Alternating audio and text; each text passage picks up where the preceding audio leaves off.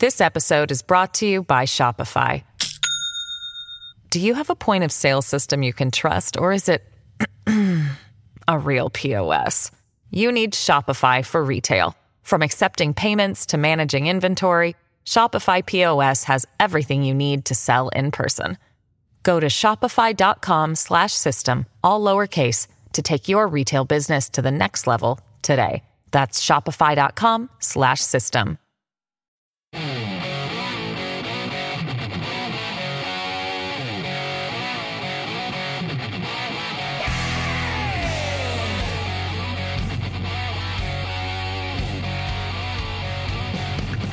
Great to have you along for the ride. Thanks a lot for stopping by. It's an absolute honor every single time I get to talk to country music superstar and the owner of the Redneck Riviera. It is John Rich. John, how are you? Good to see you. Hey, Joe, I'm doing good, man. Thanks for having me back on. Love your music. Earth to God is out there now. Go check it out on, on YouTube. Progress. It's what? It's put your progress where the sun don't shine. That's what it is, right? yeah, that's what it is, Joe. Once you stick your progress where the sun don't shine? Yeah, that was that was the last one I put out. It it actually stayed number one on iTunes for two weeks. Pretty crazy for good reason, and I, I, love the, the imagery in it. It's just all America, and, and again, you've got your Smokey and the Bandit uh, Trans Am in that too, right?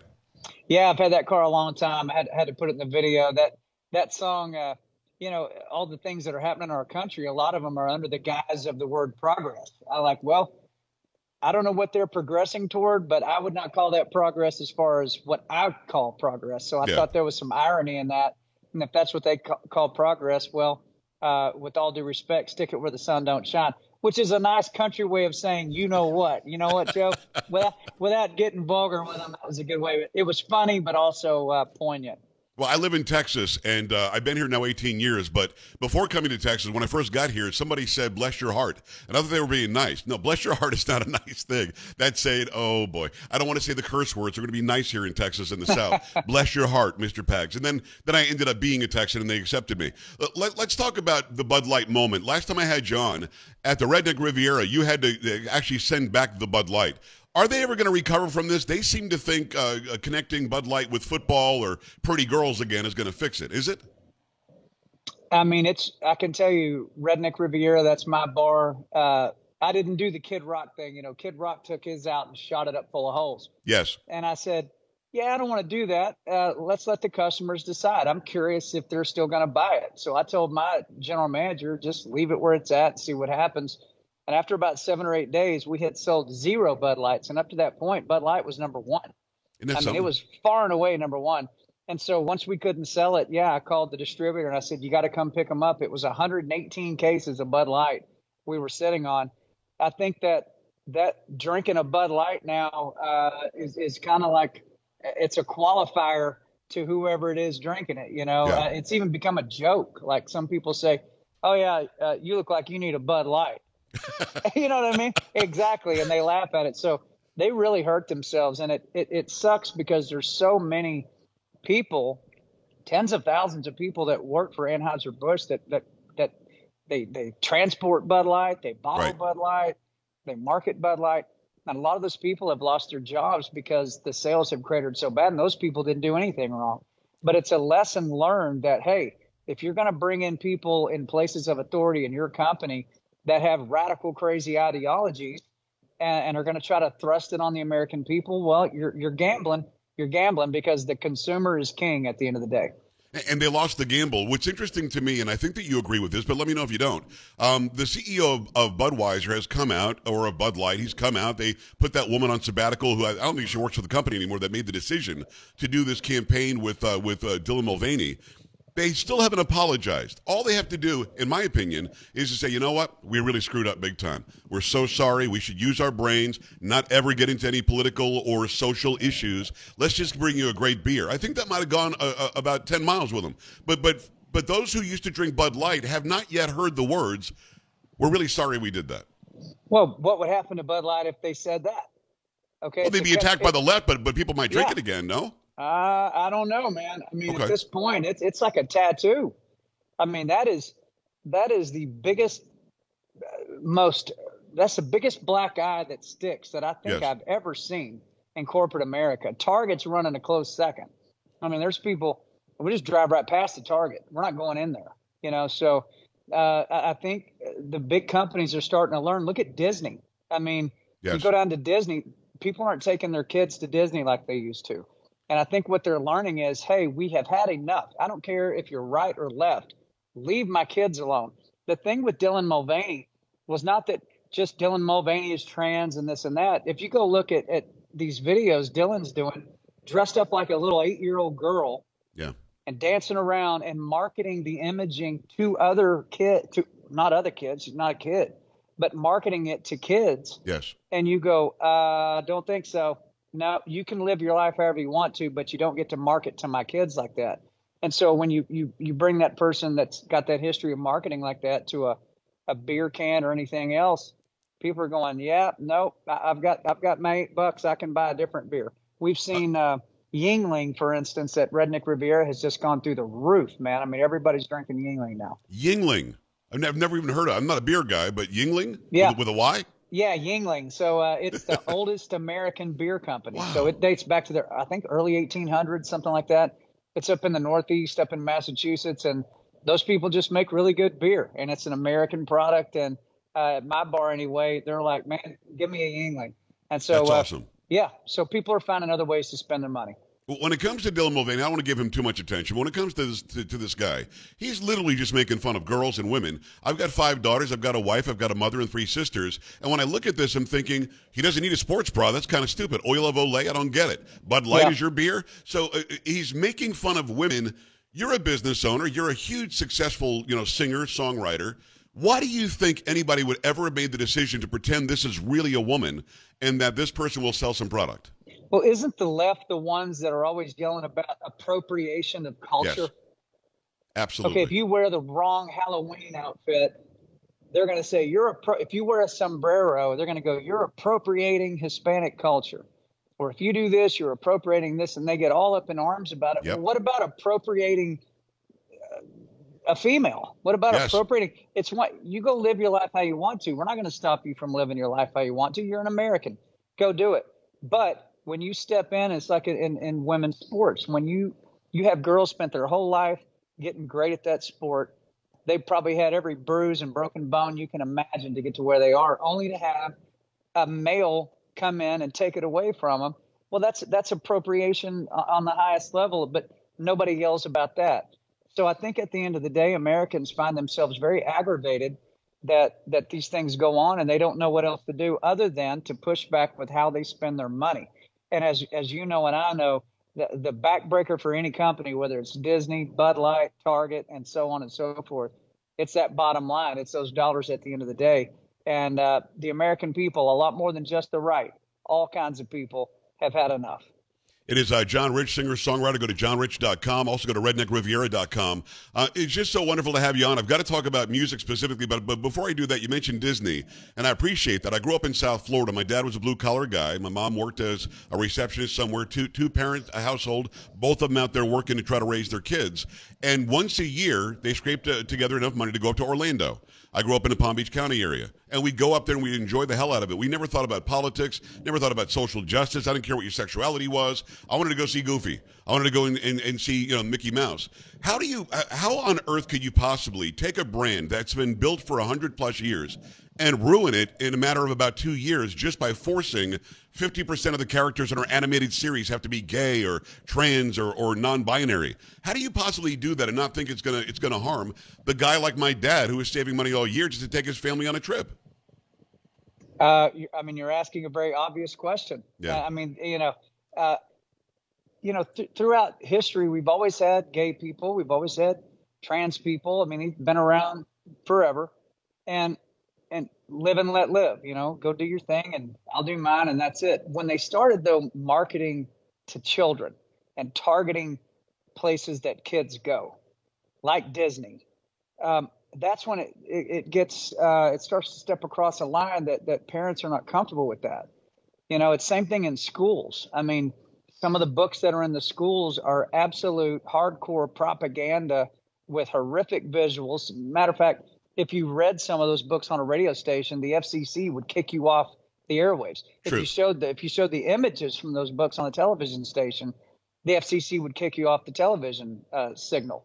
Uh, so that's how far over the edge they've gone. And again, I think Americans, regardless of their political background, if you're a mom or a dad, you want to teach your kids what you want your kids to learn. It's not up to the government. It's not up to Disney. It's not up to the politicians. It's up to the mom and up to the dad. And and again, these are with people that I, I disagree with a lot of them on everything. But you're the mom, you're the dad. You get to call it. And when uh, corporations and governments start to try to take that away from parents, they've got a fight on their hands. Imagine not understanding your, your customer base. Because again, there there were people that were saving up to go to Disney World that will go somewhere else now. They'll go to Dollywood yeah. or something. They'll, they'll, go somewhere else. They'll go to the Redneck Riviera. Um, eh, yeah. wh- why would you ever save your money and, and get in the car and go there knowing that there is a percentage of those running the company that hate you and hate your value system? That's what blows my mind. It's John Rich. Go to johnrich.com. I've, I've got to talk about Jason Aldean's song.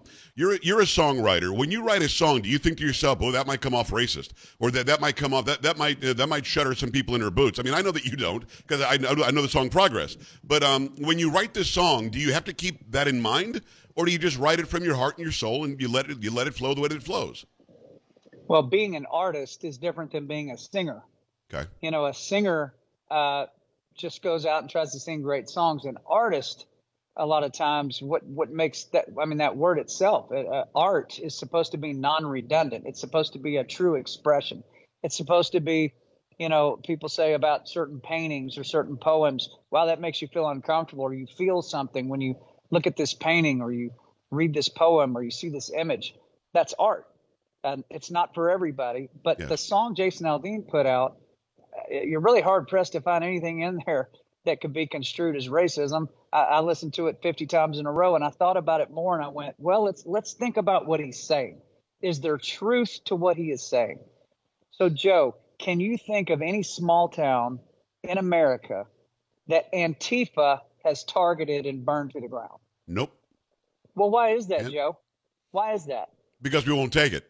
Uh, I live in a That's small right. town in Texas. We would not take it. They know that we've got guns. They know that we'll protect our families and our neighborhoods, and we won't take it. So you're absolutely right. It's a, it's a great question.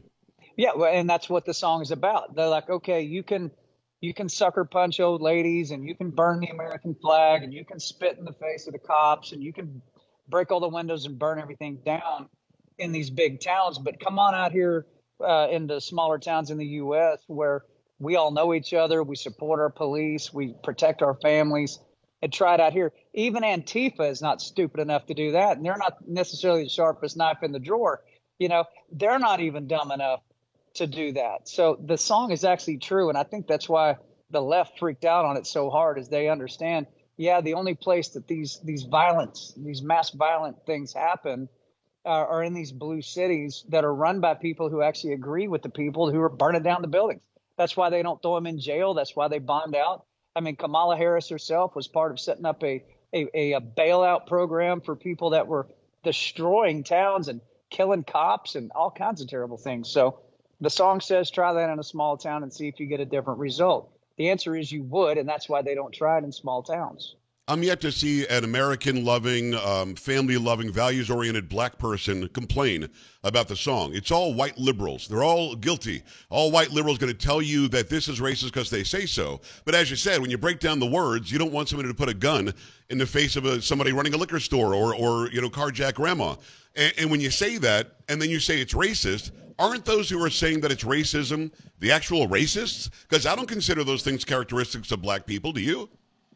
No, I mean, it, here's what I think is uh, something that's actually racist, making it impossible for people who live in low income neighborhoods around this country to own a firearm. Yes. I mean, so you've got Chicago, who, by the way, has uh, one of the strongest uh, red flag laws in the world. Has a red flag law stopped anybody in, in Chicago? No. Nope. You can't own a gun in Chicago or New York City or Los Angeles. So, what about all the regular, hardworking people that live in those neighborhoods that have crime all over the place. All the bad guys have a gun, but the good law abiding people can't get one. If they do, they're probably going to get arrested for owning it. I mean, what is that? That that's actual racism, whether yes. it's a, a, a predominantly black neighborhood, Hispanic neighborhood, whatever. People that are struggling and trying trying to make it through this world are not allowed to defend themselves. It's pretty sick, and the Constitution says they can. This uh, obviously takes us back to the old Democrat Party with the KKK and segregation and and uh, lynching and Jim Crow. They didn't want black people to have the right to the Second Amendment. They didn't want to grandfather them in. So the idea that you can't protect yourself in Chicago uh, uh or you can't protect yourself in New York, and then the establishment won't protect you either. John, unfortunately, in two days we're going to have another forty or fifty shootings in Chicago. We see the stories every single weekend. So how do we solve it? Is this the musical Bud Light? Moment to where a lot of people in a lot of these neighborhoods wake up and go, hold on a second. You're acting like we're all these bad guys and he's singing about us. No, no. He's singing about you that allows this in large cities. I think you make a great point. Yeah, I mean, all you got to do is look and see where that song is right now. It's number one and it ain't right. going anywhere. I mean, I'm glad I don't have a new song out right now because it would be I would be number two uh, at best. It's so. I mean, he's dominating with that song, and um, listen, I, I, know him personally. I've written four big songs for Jason Aldean, four nice. gigantic hits for him. I knew him when he first came to town before he had a record deal. This guy, he loves his family, he loves his country. He's done it the hard way. He's built an incredible career from the ground up. He comes from a little place in Georgia, nothing going on. He just went after it and he got it done. And so when he sees uh, people being brutalized and getting away with it, that bothers him. Bothers me too. I don't like seeing people get brutalized. I don't like seeing people being able to, to go without uh, penalty or repercussion through cities and just destroy everything, shoot people, kill people, burn things down, destroy property. Uh, but they get off uh, of the charges because the people in charge of those cities agree with their reasoning behind the violence. John, it's nuts. It is, but thank God we've got voices like you, incredible music from people like you. I'm glad that Jason's song is doing so well. I'll be honest with you, I'm not a big country music guy. I love your stuff. I, I'd never heard a Jason Aldean song before. I'm more of a jazz guy. But um, but hearing that song and seeing the visuals that weren't racist either, I didn't understand what the controversy was, and I'm so glad that large voiced African Americans in this country, black guys, are out there putting out videos, dancing and singing along with that song. I think I think they're pushing us together, my friend. I, I think that divide yeah. and conquer is going by the wayside because they're making us talk to each other, aren't they? Yeah, I think they've they've pushed the boundaries so far out. They've gone so far over the line that even people who disagree with each other on, on basically everything are finding commonality. One is they're finding commonality in the shared pain that's going on in this nation right now yes. with our economy, with the crime, with the border, with fentanyl, with everything that's happening. Fentanyl, uh, it doesn't. Fentanyl doesn't care what your politics are. Fentanyl doesn't care what color you are. Fentanyl doesn't care about your income bracket it just indiscriminately kills everybody and it's flooding in our borders. I saw that Uh, state of Arizona is, is 50% of all the fentanyl in the U.S. now is coming through Arizona. Sick. Wish we had Kari Lake over there right now shutting that border down and saving American lives by doing it, but we don't.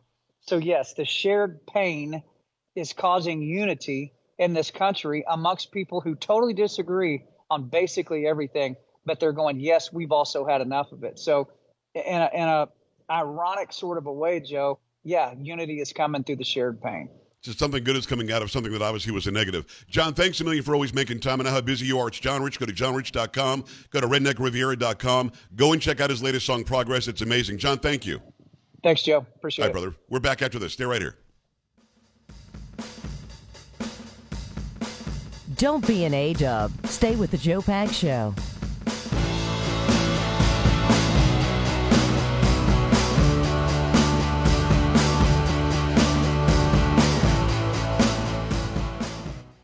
This episode is brought to you by Shopify. Do you have a point of sale system you can trust, or is it a real POS? You need Shopify for retail. From accepting payments to managing inventory, Shopify POS has everything you need to sell in person. Go to shopify.com/system all lowercase to take your retail business to the next level today. That's shopify.com/system.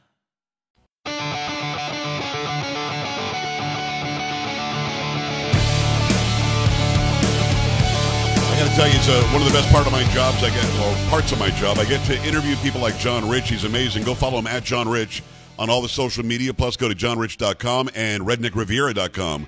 We'll have him on again soon. What a great guy. Another big hour of the program coming your way, the Joe Pag Show. Don't touch that dial. Stay right here. This is the Joe Pag Show.